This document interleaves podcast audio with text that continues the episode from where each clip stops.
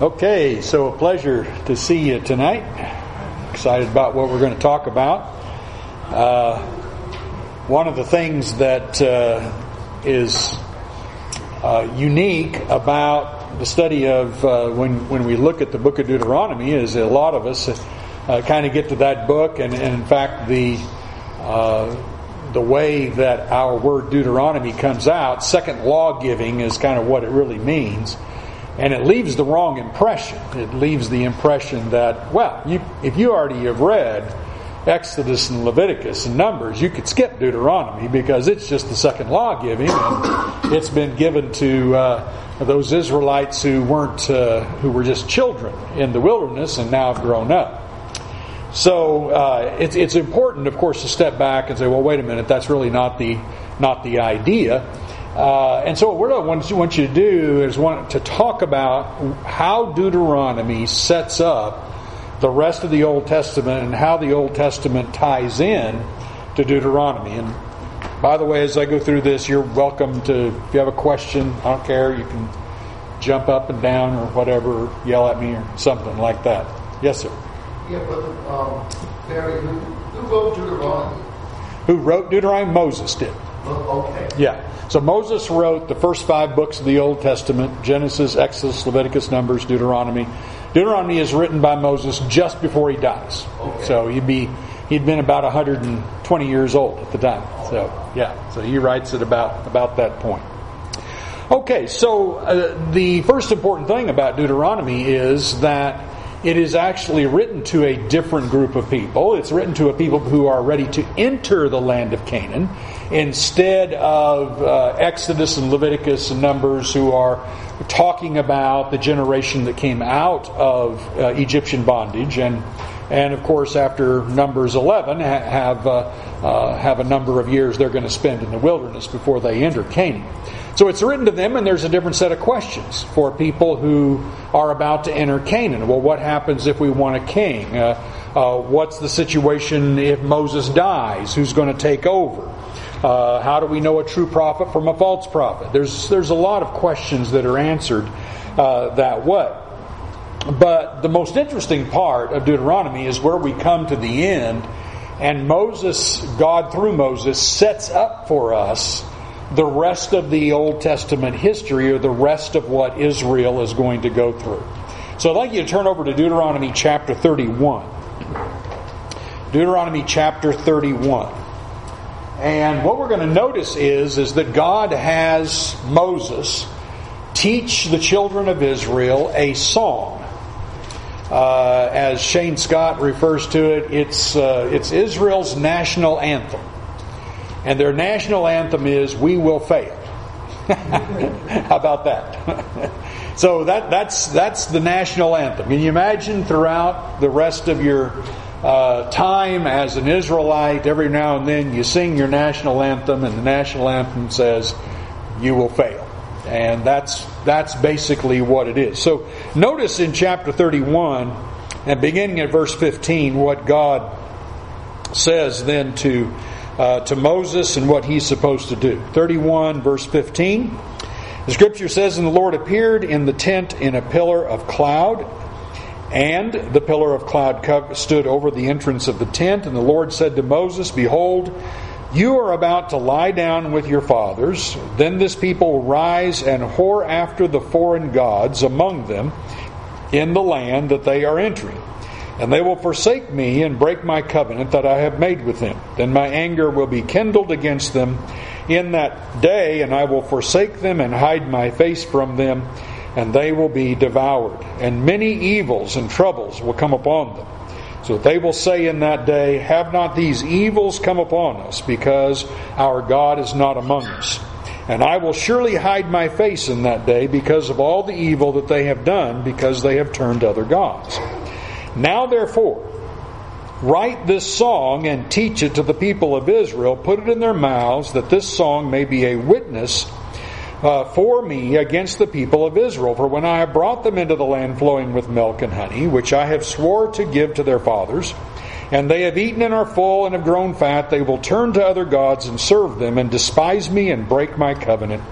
And when many evils and troubles have come upon them, this song will confront them as a witness, for it will live unforgotten in the mouths of their offspring. For I know what they are inclined to do, even today, before I have brought them into the land that I swore to give them. So Moses wrote this song the same day and taught it to the people of Israel. Now, the song is, is given in chapter 32, and it's a rather lengthy song. You, uh, I've always, you know, it can be kind of interesting to get to heaven and find out what the tune was and all that to it. But uh, but it, it, it's really interesting, especially when you get uh, when you get down to verse 15, and the rest of the song is, basically a song in which it does talk about how the children of Israel are going to rise up, they're going to become stubborn, they're going to turn against God, they're going to raise up their idols, uh, all of those things, and God is going to destroy them. And he talks about how he's going to destroy them and do all kinds of terrible things to them because they will not obey him.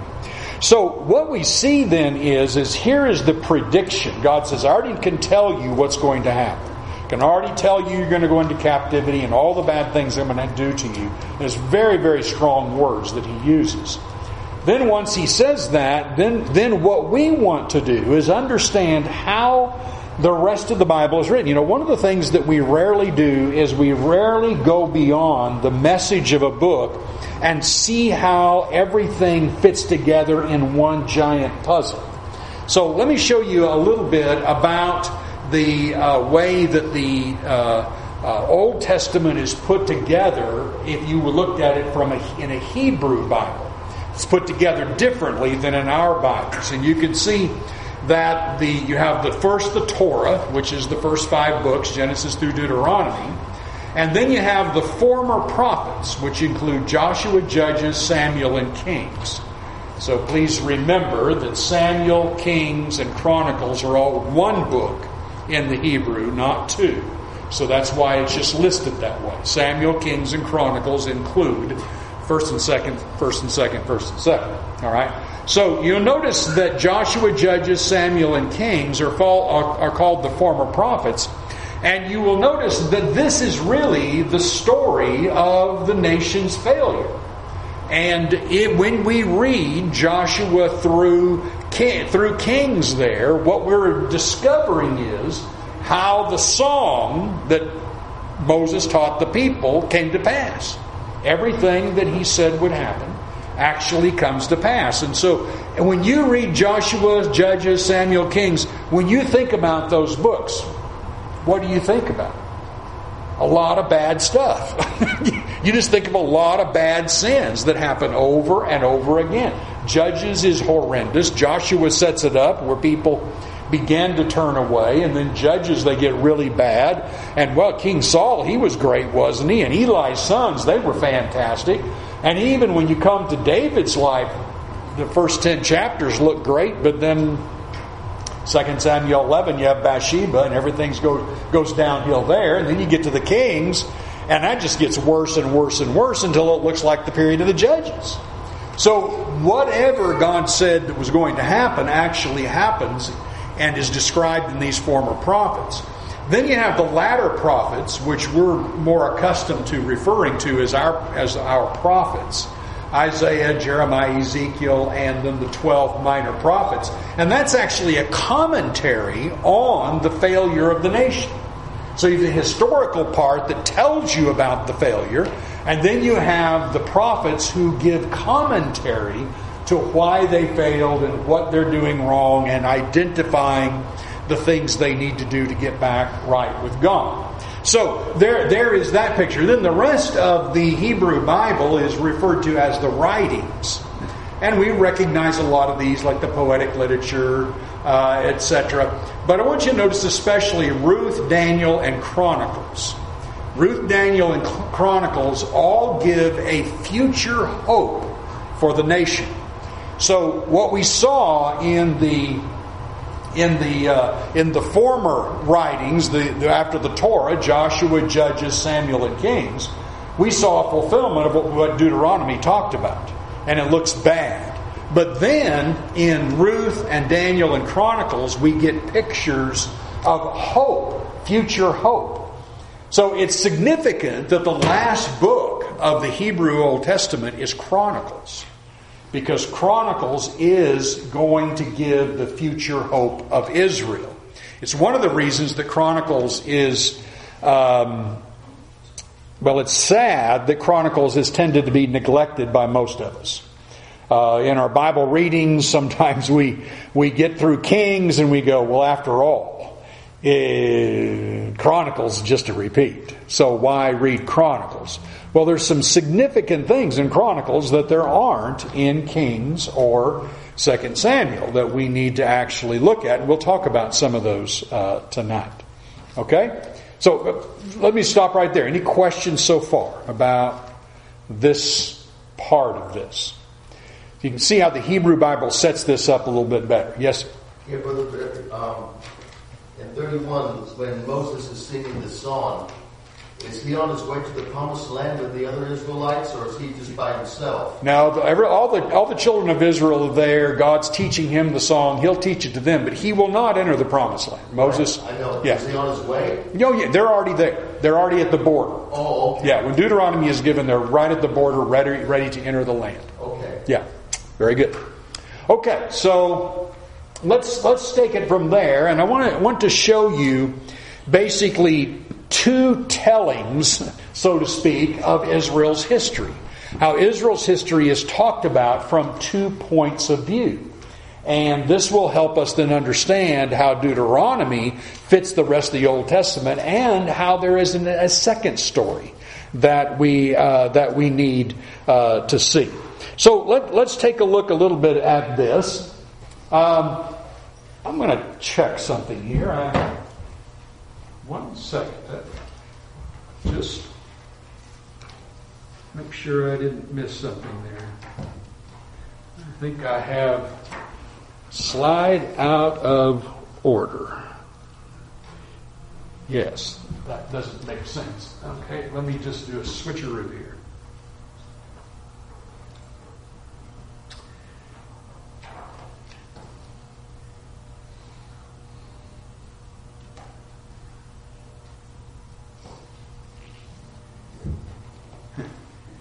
Hope I've got that right. uh, I don't know how that how that happened that way. My, I'm pretty sure my notes have it this way. Okay. So uh, let's take a look now as we look then at uh, the combination of these two. Uh, actually, boy, I tell you what. No, I had it right the first time. I'm sorry. That's that's uh, that's odd. Had it in my mind different. That's the, that's my first problem.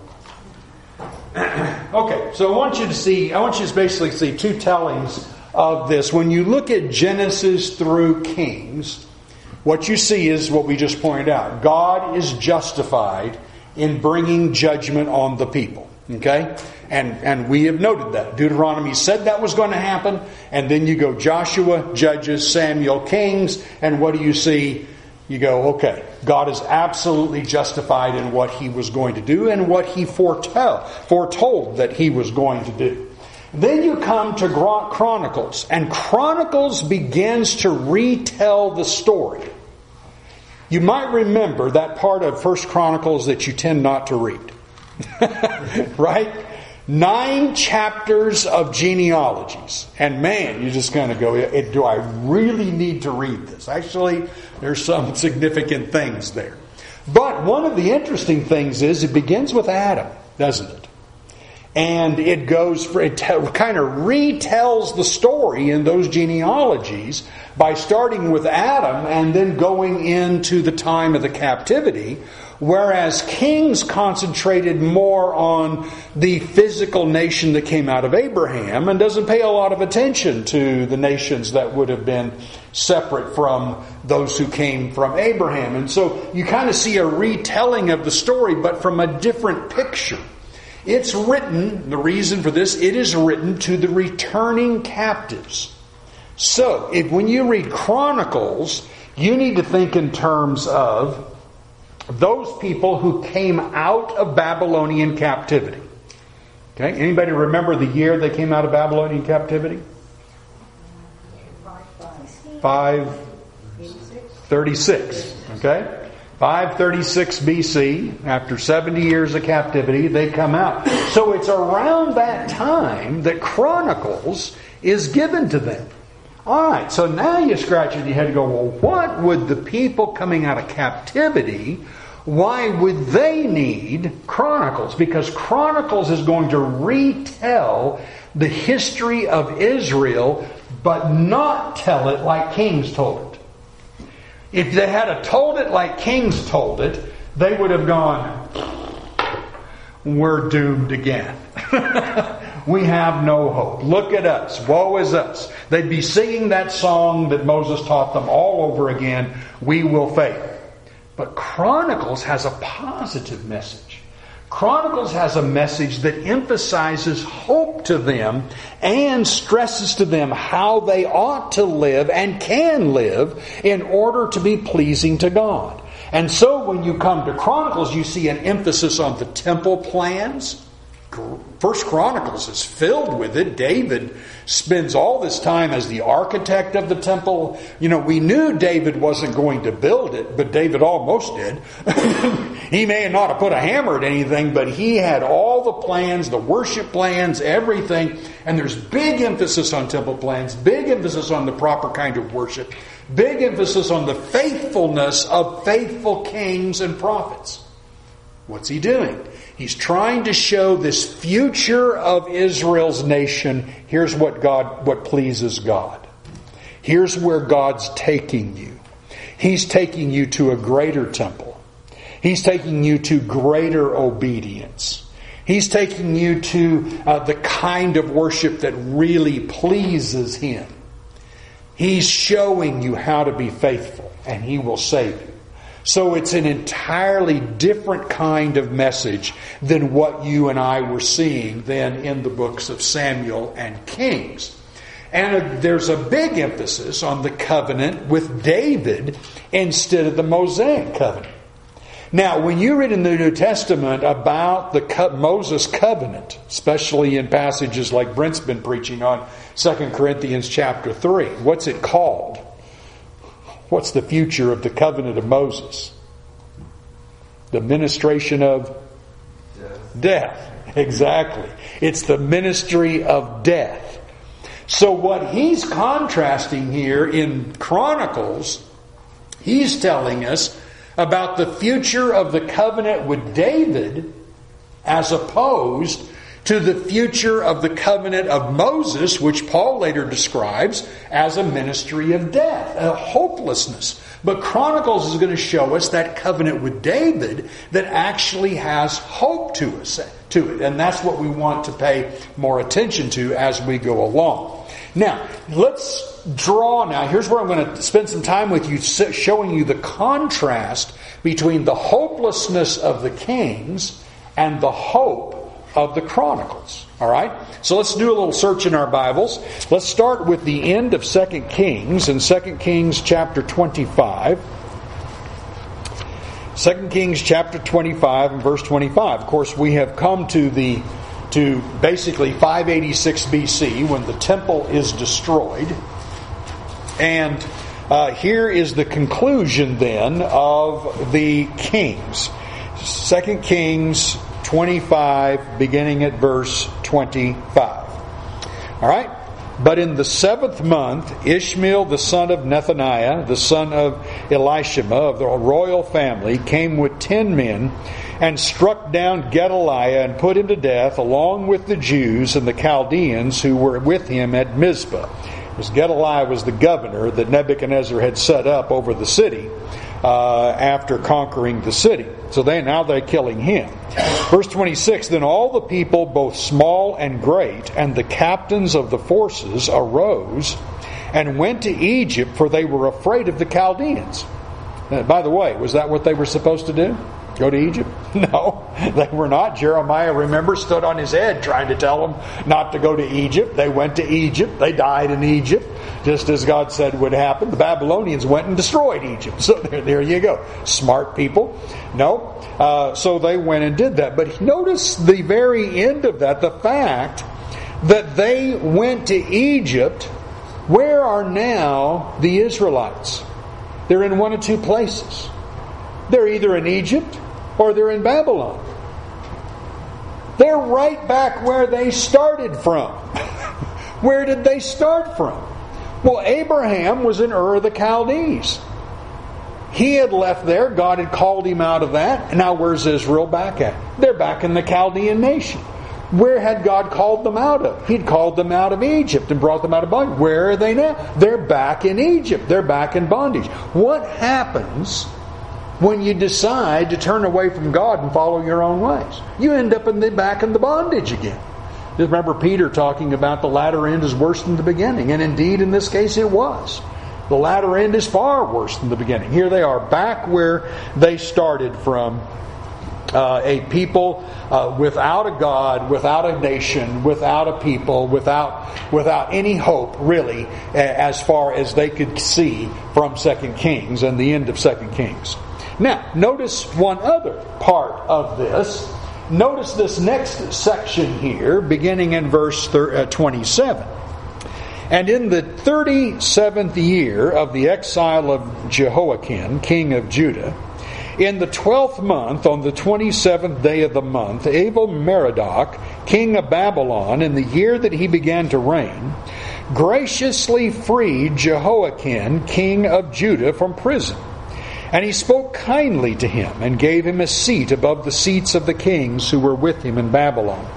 So Jehoiachin put off his prison garments and every day of his life dined regularly at the king's table and for his allowance, a regular allowance was given him by the king, according to his daily needs, as long as he lived. I mean, it's interesting how the scripture says there in verse 27 that Abel Merodach graciously freed Jehoiachin. Now, you remember Jehoiachin? He was the king that reigned in 597 BC for only three months son of Josiah. He was wicked just like all the other sons. And, and Nebuchadnezzar came and took him away captivity. And here, 37 years later, so he was like a punk kid around 20 or so. I forget, 21, 22 years old, something like that when he became king. And here we are 37 years later, so he's 57, 58 years old, something like that. And all of a sudden, out of the clear blue sky, the end of the king starts it just just just besides decides to end with and Jehoiachin was taken out of prison and set with all the other kings and lived the rest of his life with a regular uh, piece of sustenance and food and all this. Why? Why would kings end that way? After all the terrible things Jehoiachin was the last rightful king of Judah. You know, Zedekiah came after him, but Zedekiah was not ever considered by the people as the rightful king. Jehoiachin was. He was still alive. He was in captivity. Zedekiah, in fact, was killed, uh, you know, with his sons and all that. His eyes put out, and he eventually died in captivity. But Jehoiachin is the rightful king. So here's the very last of kings. And what does God do? I'm giving you just a little peephole of hope. Your king, the king who is the descendant of David, is still alive. And you remember what I promised David? I promised David that I would always keep his kingship and his lineage alive. Here is the hope that God had given David. Remember the promise, 2 Samuel chapter 7, verse 12? My steadfast love, which is basically his loyalty to the covenant, even when it's not deserved. God says, My steadfast love will not be taken away from him. Your house and your kingdom shall be made sure forever. Now, David didn't have to bargain with God for that. David didn't have to make some kind of uh, there was not not a covenant like if you do this, I'll do this. God just says, "Here's what I'm going to do." This is a unilateral covenant by God. It's a covenantal promise. Remember the Mosaic covenant? Quite different. If you obey me, I'll keep you in the land. I'll do this and this. If you do this, then I do this. If you don't do this, then this is what I will do. In this particular case, God even says that I, if, if I have any of your kings, any of your descendants who do not serve me, I will, I will discipline them with whips, but my steadfast love I will not remove. So here is this promise that God is making to David, and Jehoiachin, being taken out of prison in the 37th year, gives us a little peephole of hope. Okay? So, let's take that then, and let's notice some comparisons now between uh, these two uh, covenants and between Kings and Chronicles. Hope is given in the Davidic covenant, no hope is given in the Mosaic covenant. So when we look at Deuteronomy, Joshua, Judges, Samuel, Kings, we think hopeless. But when we look at books like Ruth and Daniel and Chronicles, we get a picture of hope. And the picture of hope comes because of the Davidic covenant, David's covenant, not because of the Mosaic covenant. Let's notice how that's illustrated now between the Kings and the Chronicles. Now, you remember that when Saul was king, uh, and we read about that in the book of 1 Samuel, uh, isn't that depressing? you know, we have all these hopes. Here is Saul. God makes him king. He stands head and shoulders above all the people. He seems like a humble guy. He's even hiding among the baggage when they announce him. He, he's, he's a little uh, afraid. And we, we say, oh, and all Israel goes down. Here's the great king. And he just ends up to be an utter failure. And, and, and you know, by the time you get to the end of 1 Samuel, you're going, get this guy out of here. I mean, he even wants to kill his best captain. What in the world is the matter with him? And so we, you know, we're fed up with him. Then David becomes a king. And God says, I've sought after a man who would be after my own heart. What a beautiful person we see in David uh, a man who, who doesn't act like he's the big shot king, who doesn't go around whacking people's heads off just because they diss him and don't speak well of him, even when he has to escape Jerusalem. Uh, Shimei curses him and throws dust at him, and he doesn't let anybody kill him. So it, it, he just has a whole different heart. We're so hopeful. And then chapter 11 of 2 Samuel. And it just lets the air out of us. Here is David not only stealing another man's wife, but then murdering her husband by the hand of the Ammonites in order to cover up his sin. And the hopes of a good king are just dashed. The rest of 2 Samuel is just as horrendous as Judges or the days of Saul. Uh, his family participates in similar sins as David adultery and murder. And it just goes on. And the hope of Israel is all deflated again. But when you come to Chronicles, let me ask you, what's David's story in Chronicles? Well, you can search high and low in Chronicles, and you're not going to find any mention of David's sin with Bathsheba. Isn't that weird? The monumental sin that defines the book of 2 Samuel just is washed away, blotted out of the remembrance of God and the remembrance of Israel. As they read that book, you look high and low, and there is nothing about the sin of David in that, in that story. And that alone tells you what God's doing in Chronicles. He's showing us what happens when He fulfills His promises for His people. David obviously was humble.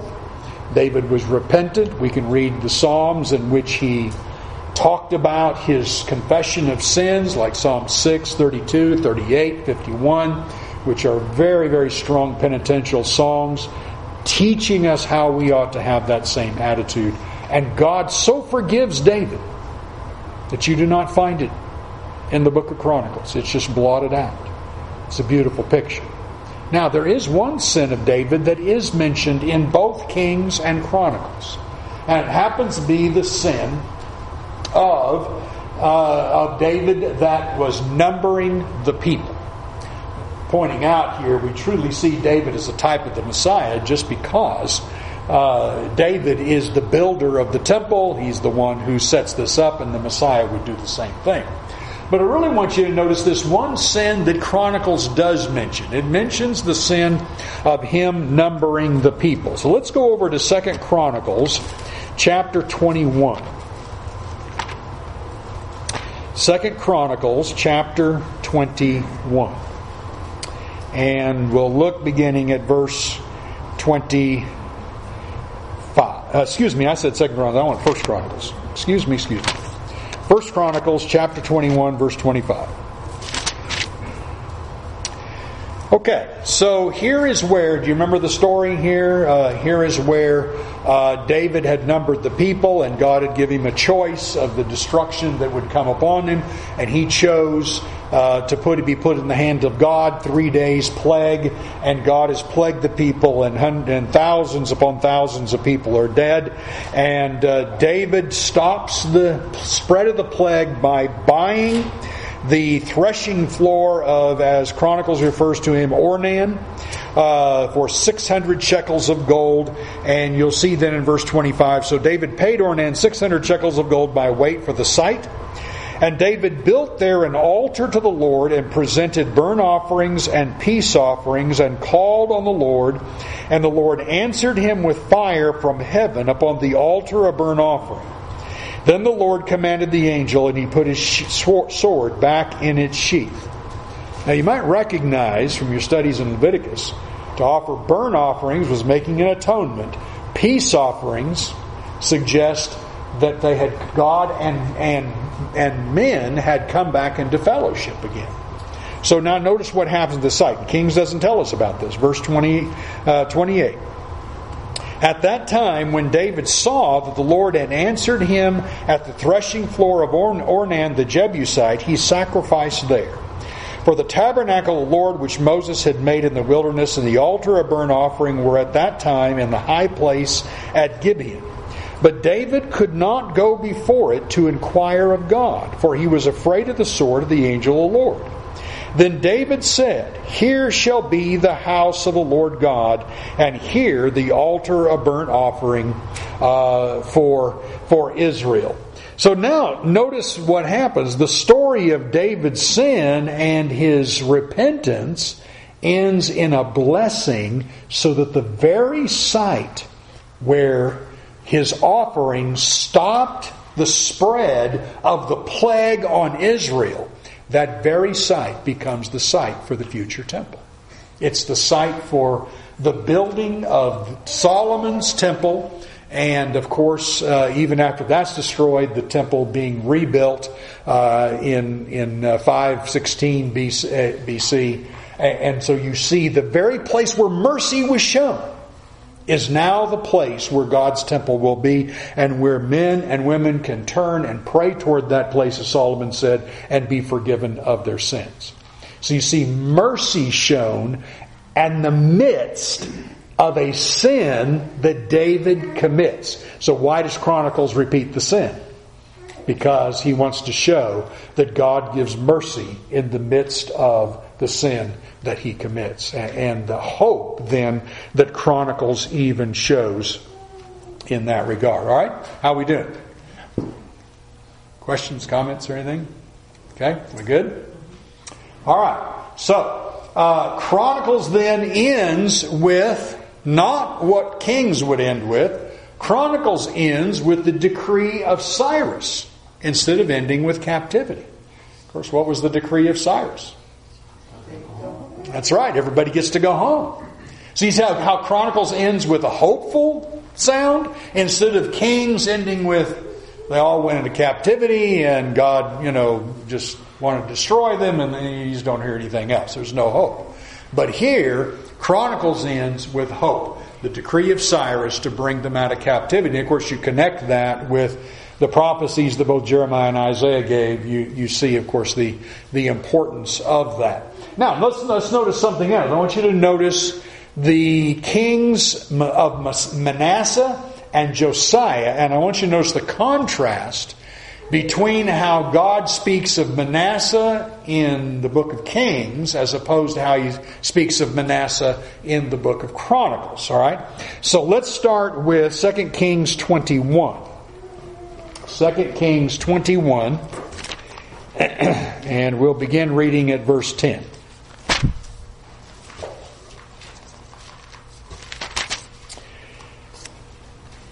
Every time I read about Manasseh, I, I, I just shudder to think of being a citizen in Jerusalem during his reign.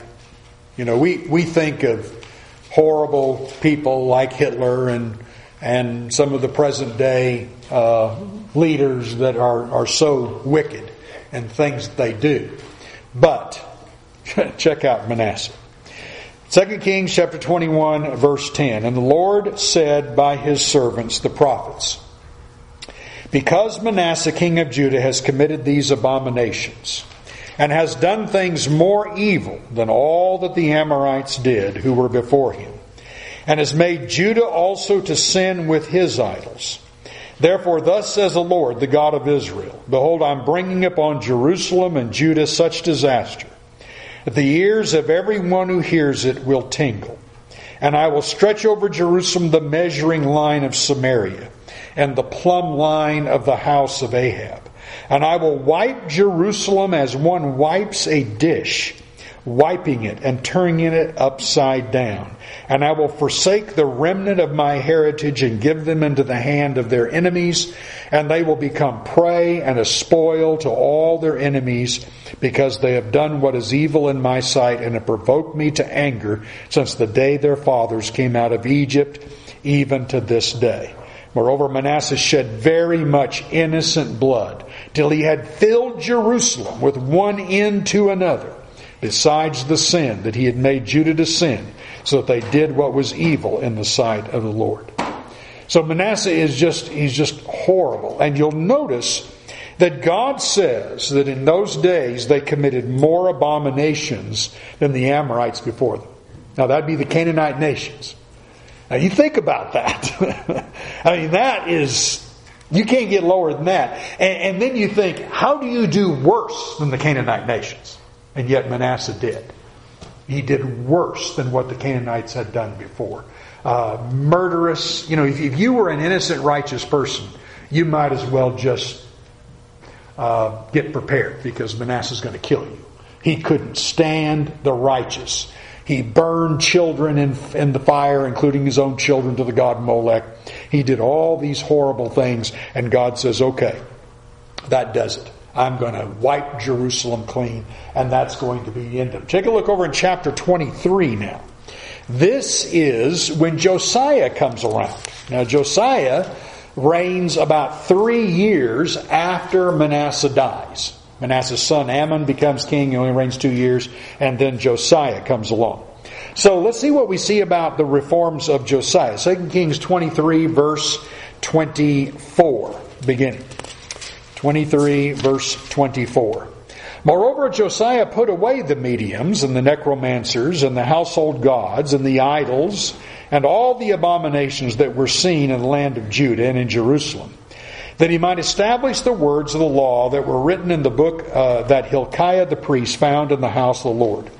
Before him there was no king like him who turned to the Lord with all his heart and with all his soul and with all his might, according to all uh, the law of Moses, nor did any like him arise after. And so here we see Josiah coming, and he reverses everything that Manasseh did. Now, uh, you know what you and I think about that time? We think, oh, good. Everything's back to the way it should be. But just because Josiah changed things, didn't mean the people had changed their heart, had they? Josiah forced it because, and even with his own children, as soon as he died, I mean, just like that, they turned that temple into an idolatrous worship and everyone went back to idols. There was nothing in the heart of the people like there was in Josiah.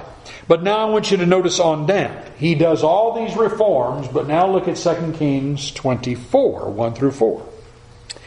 In the days, in his days, that's uh, these are the uh, days now of Jehoiakim. In his days, Nebuchadnezzar, king of Babylon, came up, and Jehoiakim became his servant for three years. Then he turned and rebelled against him. And the Lord sent against him bands of the Chaldeans, and bands of the Syrians, and bands of the Moabites, and bands of the Ammonites, and sent them against Judah to destroy it, according to the word of the Lord that he spoke by his servants, the prophets. Surely this came upon Judah at the command of the Lord to remove them out of his sight for the sins of Manasseh, according to all that he had done and also for the innocent blood that he had shed. For he filled Jerusalem with innocent blood, and the Lord would not pardon. Okay. Manasseh stopped, you know, had reigned until 642 BC.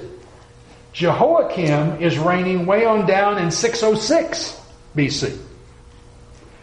And here comes Nebuchadnezzar, and God says, I'm letting him do it because of what uh, because of what Manasseh did and all the sins he committed. I'm still remembering those sins, and I'm going to wipe them out because of the sins of Manasseh. So it's, it's like everything Josiah did didn't make any difference to God. He's still doing it because of the horrible sins that Manasseh had committed, and, and, and the judgment is going to come regardless. He's bringing the hammer down. Nothing's going to change that. All right? There's King's story. Let's notice Chronicles' story. Want you notice how different Chronicles story is than Kings. Go over to Second Chronicles chapter 33. Second Chronicles chapter 33. All right, just first notice the first couple of verses. Second Chronicles 33, Manasseh was 12 years old when he began to reign and he reigned 55 years in Jerusalem, and he did what was evil in the sight of the Lord according to the abominations of the nations whom the Lord drove out before the people of Israel. And he gives a whole thing of it. He rebuilt the high places that his father Hezekiah had broken down. He erected altars to the Baals and made Asheroth and worshipped all the host of heaven and served them. And he built, he built, uh, Turn page here. He built altars in the house of the Lord, of which the Lord had said, In Jerusalem shall my name be forever. Verse uh, 6, he even burned his sons as an offering to the, in the valley of the son of Hinnom. So it's all this terrible thing uh, that he did. Now skip down to verse 10. The Lord spoke to Manasseh and to his people, but they paid no attention.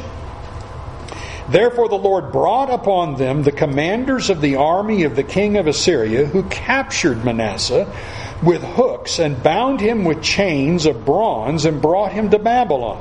Do you, by the way, do you remember reading that in the Kings? No, there was nothing about that in Kings. Verse 12 And when he was in distress, he entreated the favor of the Lord his God and humbled himself greatly before the God of his fathers. He prayed to him and God was moved by his entreaty and heard his plea and brought him again to Jerusalem into his kingdom. Then Manasseh knew that the Lord was God. Afterward, he built an outer wall for the city of David west of Gihon in the valley and for the entrance into the fish gate and carried it around Ophel and raised it to a very great height. He put a command of the army in all the fortified cities of Jerusalem.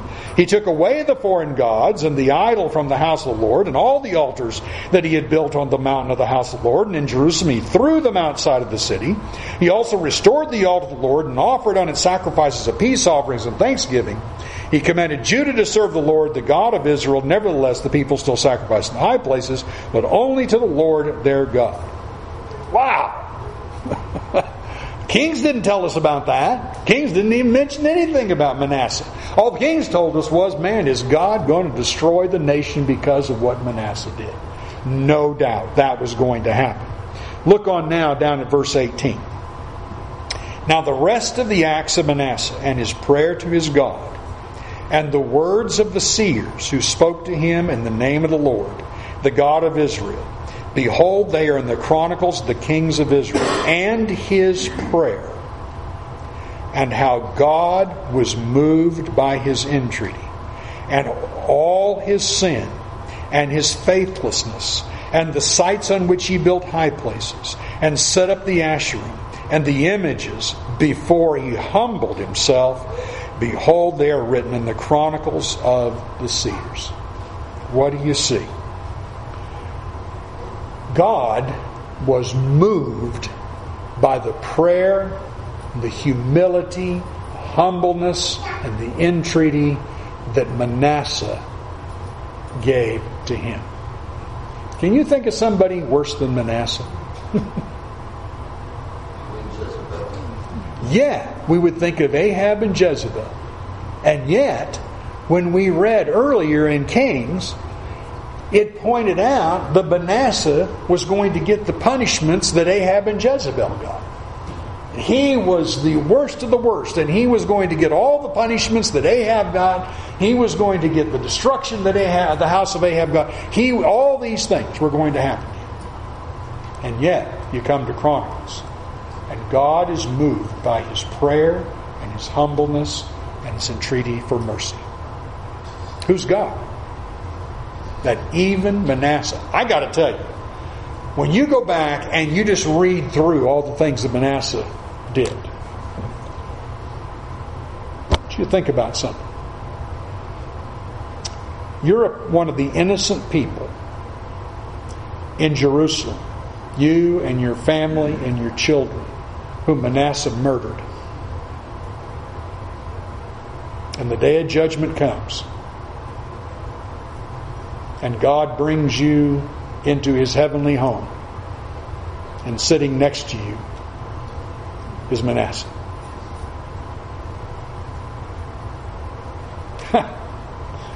and you turn and you say, Wow, look at the steadfast love of the Lord. After all,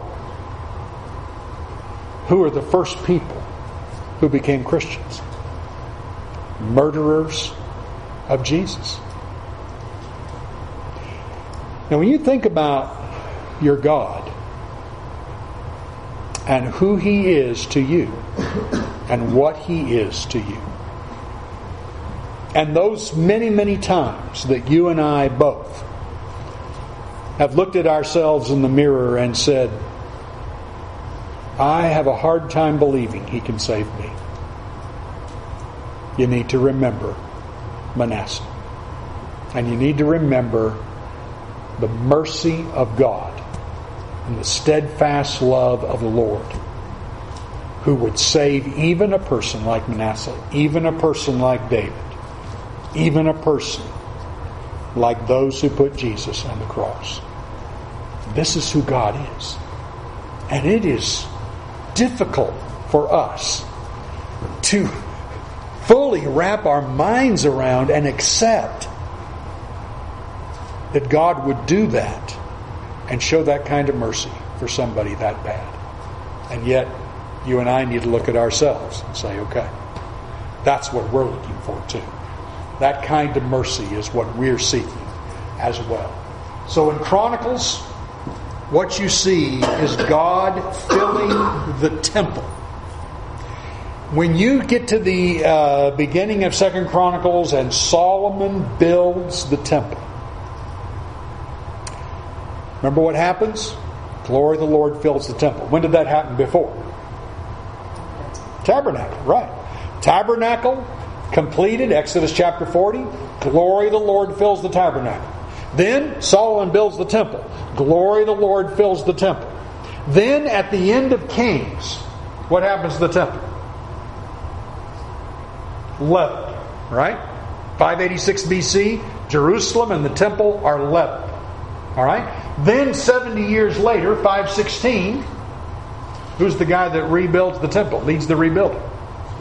Zerubbabel, right. Big old long name. Zerubbabel rebuilds the temple. And when the temple is completed, what happens? Nothing. The glory of the Lord does not fill the temple. Now that's interesting. And yet, Ezekiel gave a picture in Ezekiel 40 through 48 of a new temple that was coming in which the glory of the Lord would fill that temple. In fact, you have a prophecy about it in Malachi chapter 3 and verse 1. Very last of the Old Testament, just before God sets down the pen of inspiration in the Old Covenant. Malachi chapter 3 and verse 1. Notice what he says. Behold, I send my messenger, and he will prepare the way before me. And the Lord whom you seek will suddenly come to his temple, and the messenger of the covenant in whom you delight, behold, he is coming, says the Lord of hosts. But who can endure the day of his coming? And who can stand when he appears? For he will he is like a refiner's fire and fuller's like fuller's soap. He will sit as a refiner and purifier of silver, and he will purify the sons of Levi and refine them like gold and silver, and they will bring offerings in righteousness to the Lord. All right, so Jesus shows up in the book of Matthew, and you see it pictured in Matthew and Mark and Luke and John, and he enters the temple. What happens? They reject him. He cleanses it cast out the money changers, etc. But they reject him and murder him. And then, the result of that is the glory of the Lord does not enter that physical temple, but instead, God now dwells in his new temple. Remember what Jesus said in John chapter 2? Tear down this temple, and in three days I will raise it up. And what does he raise up? He raises up himself and his body as the new temple. The glory of the Lord filling us. Ephesians chapter 1, verse 22 and 23.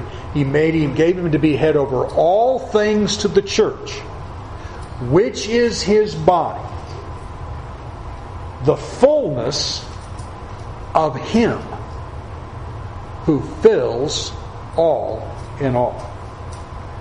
He has filled us with His glory. Why? So that we can be His image, spreading His name and His glory throughout the world. And of course, in the Ephesian letter, in Ephesians chapter 2, the Apostle Paul brings that chapter to a close by talking about what God has done uh, in his new temple. Ephesians 2, we are built, or verse 19, so then you are no longer strangers and aliens, but you are fellow citizens with the saints and members of the household of God. Built on the foundation of the apostles and prophets, Christ Jesus himself being the cornerstone, in whom the whole structure being joined together, grows into a holy temple in the Lord. In him you also are built together into a dwelling place of God by the Holy Spirit. All right, so here is the picture of what Chronicles is doing. It's bringing us to the new hope, filling us as the new temple, and showing that hope. So here's what you have you have two stories. The first story is our failure and our inability to keep the law. The Mosaic covenant is a covenant of death. We could not keep it. But the second story is what we're interested in. The second story, completed by Chronicles, is that God's covenant of steadfast love that was given both to Abraham and David is our hope and our fulfillment. So, two stories laid side by side. Man cannot save himself. Man cannot be saved by law. Man will be saved only by the covenantal promises that God made through David. Questions? Anything that needs to be clarified? All right. Very good. Uh, I hope that kind of puts things together. At least as you're reading the Old Testament, you can put these books in categories now, and you go, ah, you know, here's an illustration of the Mosaic covenant, here's an illustration of the Davidic covenant that God made that is ultimately the covenant that we have today. So, very good. Yeah, George. uh, Manasseh, was that toward the end of his life that he sought forgiveness? and repentance? You know, we would assume. did he fall back again? Yeah. No, uh, you know, I, I think the last things that. Uh, that, that we would assume that he did not fall back after that. When he did that in his life is hard to say.